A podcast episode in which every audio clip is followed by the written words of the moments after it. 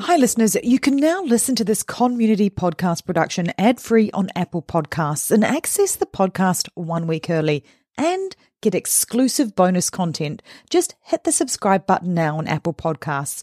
Or if you want access to all of the above, plus video versions of the podcast, head to patreon.com forward slash stop the killing. Stop the Killing is proud to be supported by our sponsor, EzyPA. EzyPA is an integrations capable communication software that connects older building systems, such as signage and public address systems, to modern software technologies, such as panic alarms and mass communication systems. Go to ezypa.com, that's E-Z-Y-P-A.com, to learn how to integrate your systems today. With Lucky Land slots, you can get lucky just about anywhere. Dearly beloved, we are gathered here today to. Has anyone seen the bride and groom? Sorry, sorry, we're here. We were getting lucky in the limo and we lost track of time. No, Lucky Land Casino, with cash prizes that add up quicker than a guest registry. In that case, I pronounce you lucky. Play for free at LuckyLandSlots.com. Daily bonuses are waiting. No purchase necessary. Void where prohibited by law. 18 plus. Terms and conditions apply. See website for details.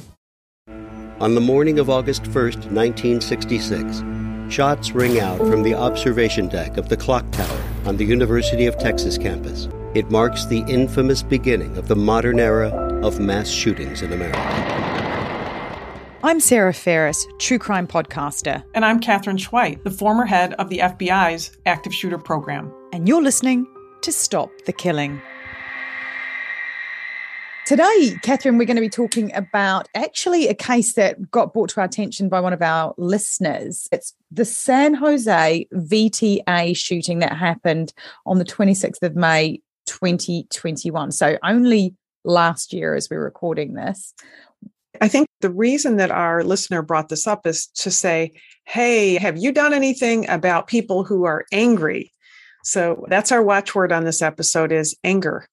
Love So- that. Let's add that to hatred, which was the episode we've just recently recorded as well. What a lovely vocab we have on Stop the I, Killing. I know. This is why no one invites me to dinner parties anymore. God. That's going to start happening to me. You're taking Um, me down with you. Right. exactly. I'm going to refer to this as the VTA shooting, which is the Santa Clara Valley Transportation Authority. And the VTA is a bus and light rail transportation system. So, what we have is an incident today involving a shooting at the VTA in Santa Clara. The shooter is a 57 year old employee of the business. This subject works at the VTA and, and has for a number of years. First, at 539, they discern that he lights his home on fire. And mm-hmm. what he does is actually he puts many rounds of ammunition into a pot on the stove, and he is trying to get his house to light on fire and explode. Was there anybody in the house? No, house was empty.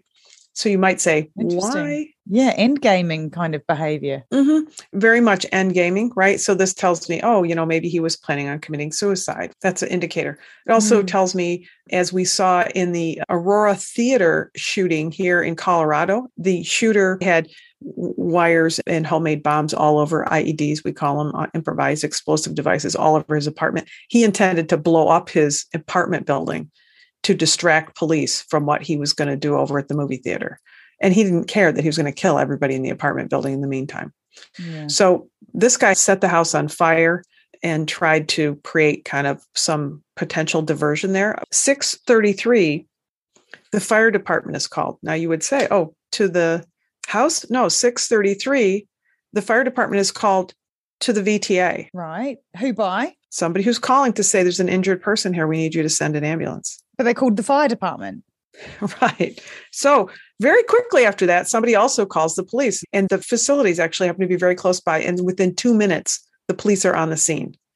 But complicating it is that uh, we have more than one building here. So, the fire department arrives at building A, and kind of complicating it is that this is the early morning shift change, How many Right. people are there on site then? at least 100 people on site, shift Right. changing. And there, in fact, are in building A, where the shooter goes to first, he goes into that building and he goes into a conference room where a union chief is there and there are other people there. It's a conference room, one door in, no other way out. 635 police are nearby they're hearing that there are shots being fired and they get to building a and he walks into a room where he knows the people there he's at the table and he stands up and he says this is how the union treats people and he begins shooting people and the head of the union is there in the room but he doesn't shoot that individual but he shoots other people right remember when we were talking about the mother who was so scared she bought backpacks that were bulletproof and she bought little blood packets for her kid to chew on mm-hmm. so that she could fake blood, mm-hmm. thinking that a shooter would not shoot somebody who's already been shot. In fact, this shooter did what I've seen too many other shooters do, and I've actually seen the video footage of it, is once the shooter shot everybody, then the shooter shot everybody again really? in building A. God, that's not an anomaly. No, it is not. And there are people who are shot and people who are not shot intentionally. He says to them, I am oh, not going to oh. shoot you today. Interesting. We haven't seen loads of that because they're normally indiscriminate. Mm-hmm. Does that tell you something about the shooter? Yes, but not yet. So hold that thought. This first one was in this confined room, and there was really no place for anybody to go. And then he moves on to building B. But then, as he's busy trying to find somebody to shoot, he kind of runs out of people and he ends up killing himself. And so this whole thing it is like, you know, it happens in just those moments. So the majority of people who are killed are probably his intended victims in the first building. And the people who are in building B who get shot at are more victims of circumstance, I think. A subject who's angry and he can't quite close that anger out. And until he kills himself, he's going to just keep trying to kill people there are 10 people killed altogether, but nine of them are, killed in this first location. List of business, right? So the people mm. are ages 29 to 63. These are people who have families and moms and dads and spouses. Quite the cross section of society, isn't it? Exactly. We found this guy had three semi automatic handguns with him. Is this a weapon that there would have been a pause to reload? Absolutely. He's got three of them does that mean he's got enough to just keep going without stopping? Potentially. So he could have pulled a gun and fired and pulled a gun and fired and pulled a gun and fired. And that does happen, but that happens rarely. So that's a good question. Uh, he was carrying 32 magazines with him. That's a lot of ammunition to carry. It's heavy. Right, heavy, but also, so he's actually physically going to have to take a moment to swap those chambers out of the magazine mm-hmm. rounds. Here's how long it takes. I have my handgun. I pop the button, pull out the magazine, pick up another magazine, push it into the gun, cock it, it's ready to go. Right, exactly. I don't think Joe Blogg's public knows that there might be that one tiny window that you can do something. I think you're spot on on that. It really isn't a tiny window. If you could get up and run across the room, how far could you run in five seconds? Could you stop and see, as we saw in the Seattle Pacific University video footage, from the shooter years ago in California when the kid is there, sees the shooter, and he grabs the barrel of the shotgun that the shooter has and he just holds onto it and shakes it and shakes it until the shooter falls over. I mean, talk about a description of fight. That's a great it. description because a gun only fires in one direction, right? So if you can disrupt the shooter, if you can knock a gun out of his hand because you come at him from the side or you are so close to him that you can just give it a shove or a push or something. They take seconds, but you can stop the shooting right there. And as we know from research, more unarmed civilians stop shootings. You know, I know people talk good guy with a gun, but nothing stops a shooting more than an unarmed civilian who chooses to step forward and fight against an individual who's armed. They do it and they survive, right?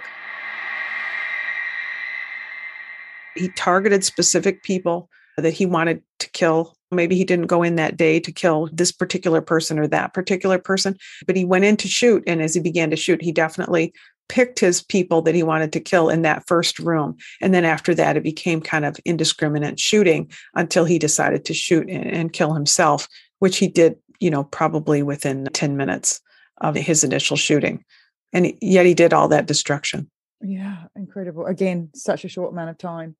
I cannot overstress how, in a world filled with anger that many of us feel like we're in right now, cannot overstress to you how far kindness goes.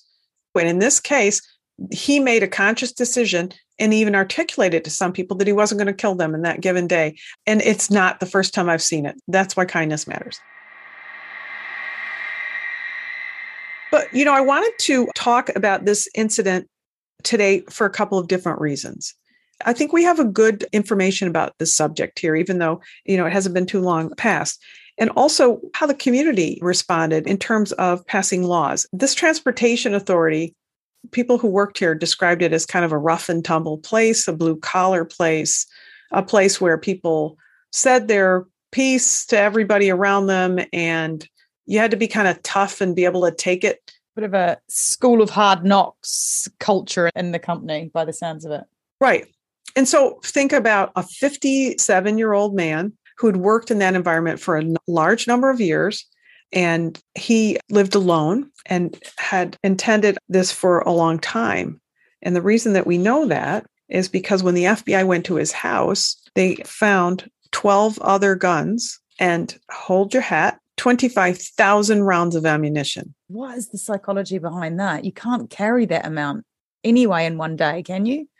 No, ammunition is so heavy. Yeah, I just find that fascinating. What do you think is going through somebody's head to stockpile like that? We talk about an individual who commits a targeted violence and how they're on a trajectory towards violence and how they become grievance collectors. Remember our conversations about grievance collectors? Oh, yes. So you're angry, you're a grievance collector. I'm going to show them, and you buy ammunition. Now, I'm angry on Tuesday. I stop by my local store that sells ammunition and I buy more. I'm going to have these weapons. I'm going to be in control of the situation. And people are all doing me wrong. Okay. So he's been stockpiling, he's been stockpiling. Do we know how long that was going on? A long time, right? More than a year. Okay. He's been ga- wow. gathering Yeah. this ammunition up.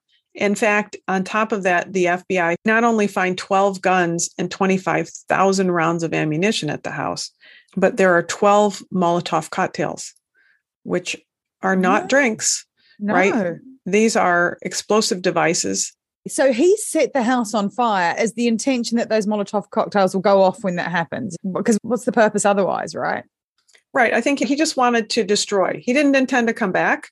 So he lights his house on fire. He thinks it's going to blow up and maybe destroy some of the evidence Yeah. of what he did before or what his planning was. But also, when you choose to burn down your physical residence, that is not just, I want to destroy evidence. It's really, I'm willing to reject the life that I've led. Right. So it So really powerful. I hadn't thought about that in that context. It's more than just end gaming yourself, you're erasing yourself. hmm Exactly. And now a word from our sponsor. EzyPA is an integration capable communication software that connects older building systems, such as signage and public address systems, to modern software technologies, such as panic alarms and mass notification systems. Additional features include built in automated bell schedules, remote access, text to natural voice announcements, and custom audio playlists. EzyPA is one of the only full service public address and communications companies that has in depth knowledge on both the hardware and software aspects of communication and evacuation based products. As a solution based company, they offer design, supply, installation, and maintenance of all their products. And for use in schools, EzyPA software provides multi zone capabilities, pre scheduled daily announcements and bells, and a remote alert button that can be accessed from anywhere in the school. Once a panic alarm is triggered, law enforcement is notified immediately. EzyPA makes schools safer from any threat. Go to ezypa.com. That's E E-Z-Y-P-A.com to learn how to integrate your systems today. If you want to be a reseller or integrations partner, visit ezypa.com to learn more. That's E ezypa.com. With the Lucky Land slots, you can get lucky just about anywhere. This is your captain speaking. Uh, we've got clear runway and the weather's fine, but we're just going to circle up here a while and uh, get lucky. No, no, nothing like that. It's just these cash prizes add up quick. So I suggest you sit back, keep your tray table upright, and start getting lucky. Play for free at LuckyLandSlots.com. Are you feeling lucky? No purchase necessary. Void where prohibited by law. 18 plus terms and conditions apply. See website for details. We know he lived by himself. Do we know anything else about what happened before that in his life? Was he married? No, he lived alone. And his neighbors actually said that uh, he scared them. The neighbor's wife said, He scares me. I don't want to be around him. Right. Mm. He was very unfriendly to people. He didn't say hello. And then as they began to interview people about him, here's come to some of the things that we discovered. This subject, according to the VTA, wasn't facing any disciplinary hearings at this point, but everybody knew that he was a disgruntled employee. He was a mechanic. He was very angry. He was depressed. And he had spoken before about killing coworkers. What? Okay. I didn't expect you to say that. And did anyone report that? His ex wife, who was married to him for 10 years, said he had spoken about it several times. She never and- reported it to anybody. And I'm not blaming her for this shooting. I'm blaming him for the shooting. I'm just saying leakage, leakage, leakage. Here's an opportunity if you hear something, if you see something, say something because you never know. So she was married to him for 10 years. She said he was depressed and an angry person. He spoke of killing his own coworkers. He was employed at this place for 20 years.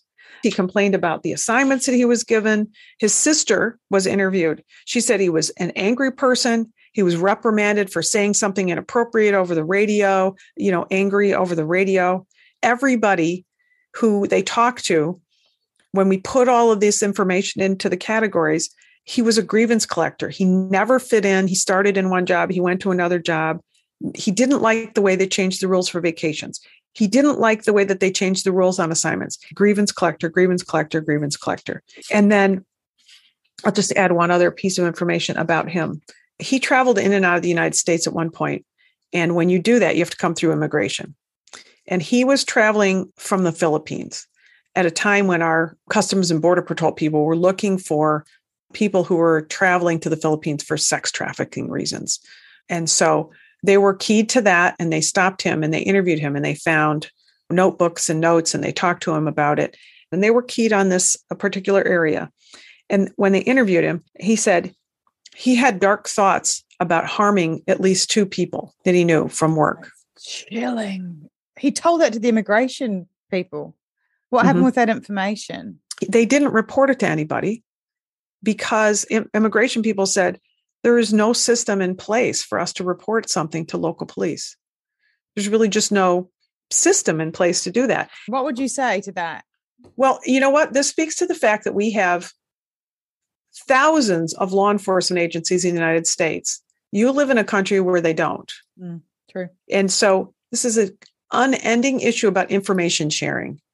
After our horrific um, 9 11, as we call it, we did change the information sharing systems and opened up a lot more ways to share information from federal, state, local, tribal law enforcement officers. But this really speaks to that we still have so much further to go about sharing information.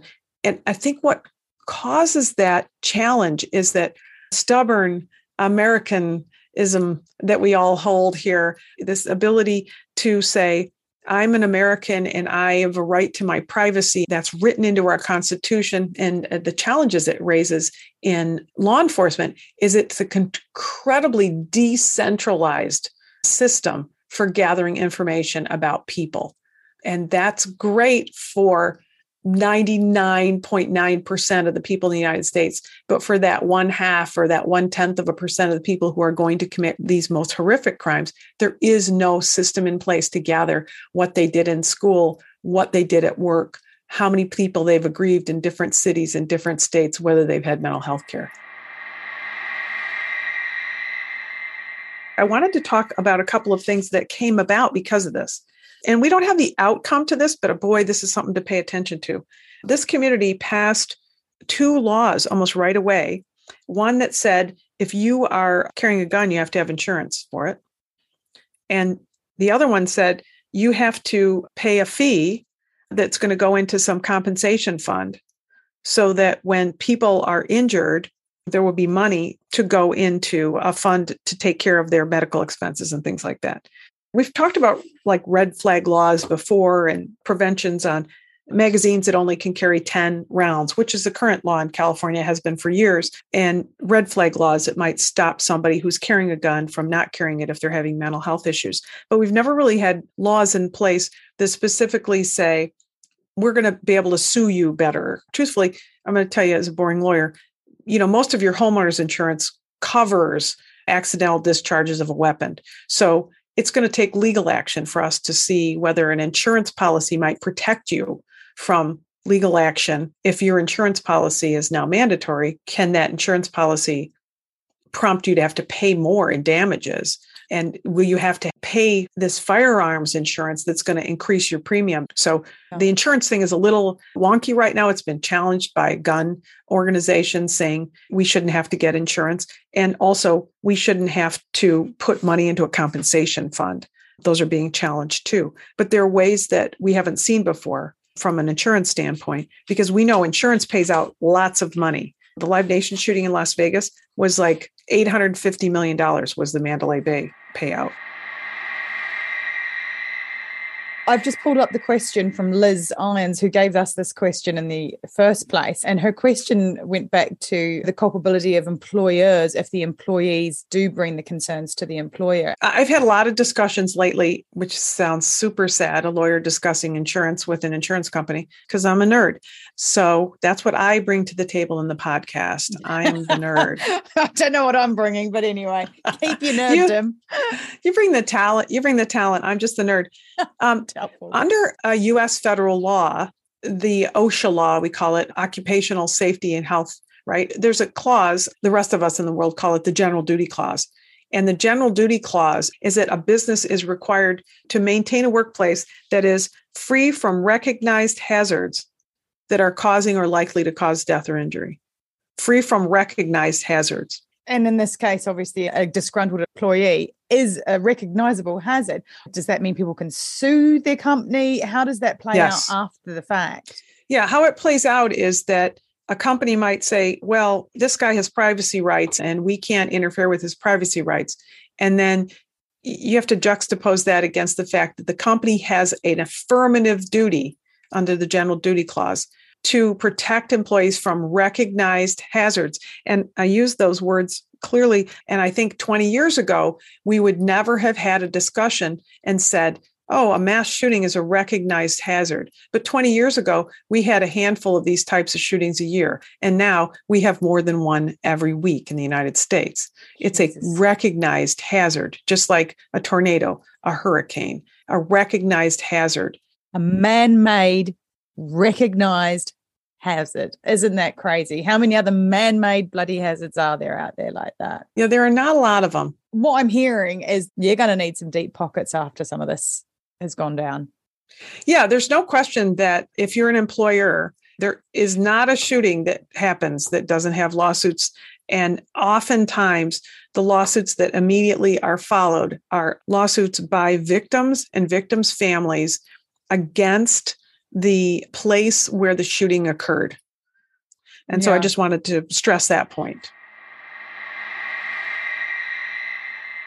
You know, I wanted to tell you about some heroes. Yay. Oh my goodness. I'm so glad you said that because we've had quite a few episodes where it's been very difficult to pull anything out, maybe because they were cases that had just happened and those stories hadn't come to the fore yet. Please. Right. Well, I mean, this is good but sad. So I wanted to mention two specific heroes.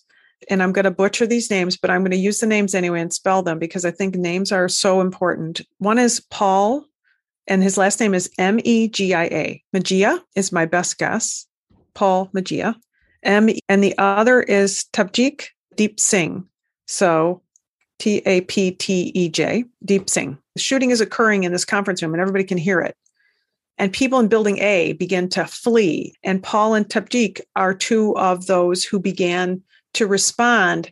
And why I call them heroes is Taptej was a 36 year old. He had two kids And his primary concern was putting other people in a safe location. For instance, he took a woman into one of the control rooms and he locked her in and he said, Don't come out until the police come. He has a wife and two kids at home. His first thought is, I need to save this woman's life. I need to save these people's lives. Incredible. And, and Paul Megia did the same thing. He was pushing people outdoors and sending people away. And both of them were killed by the shooter, but both of them saved lives. Wow. They saved lives. Every man for himself does not apply to these two people.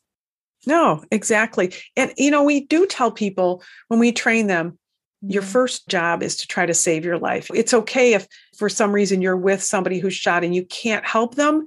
You can help them maybe by fleeing, getting to safety, telling somebody there's an injured person back in that room. But we don't think of that all the time in these situations that so many people are willing to give their lives for others. It is heroism in the true sense of the word.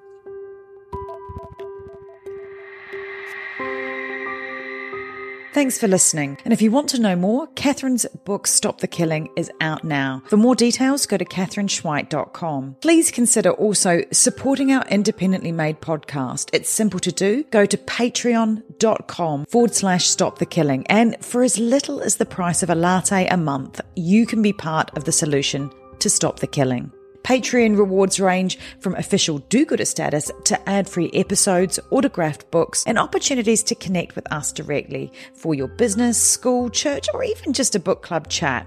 But just knowing that you are part of a movement that has the power to make your community safer, well, that's got to taste better than a skinny cappuccino any day. So please head to patreon.com forward slash stop the killing now and polish off your do gooder halo and make sure to include your name so we can give you a shout out.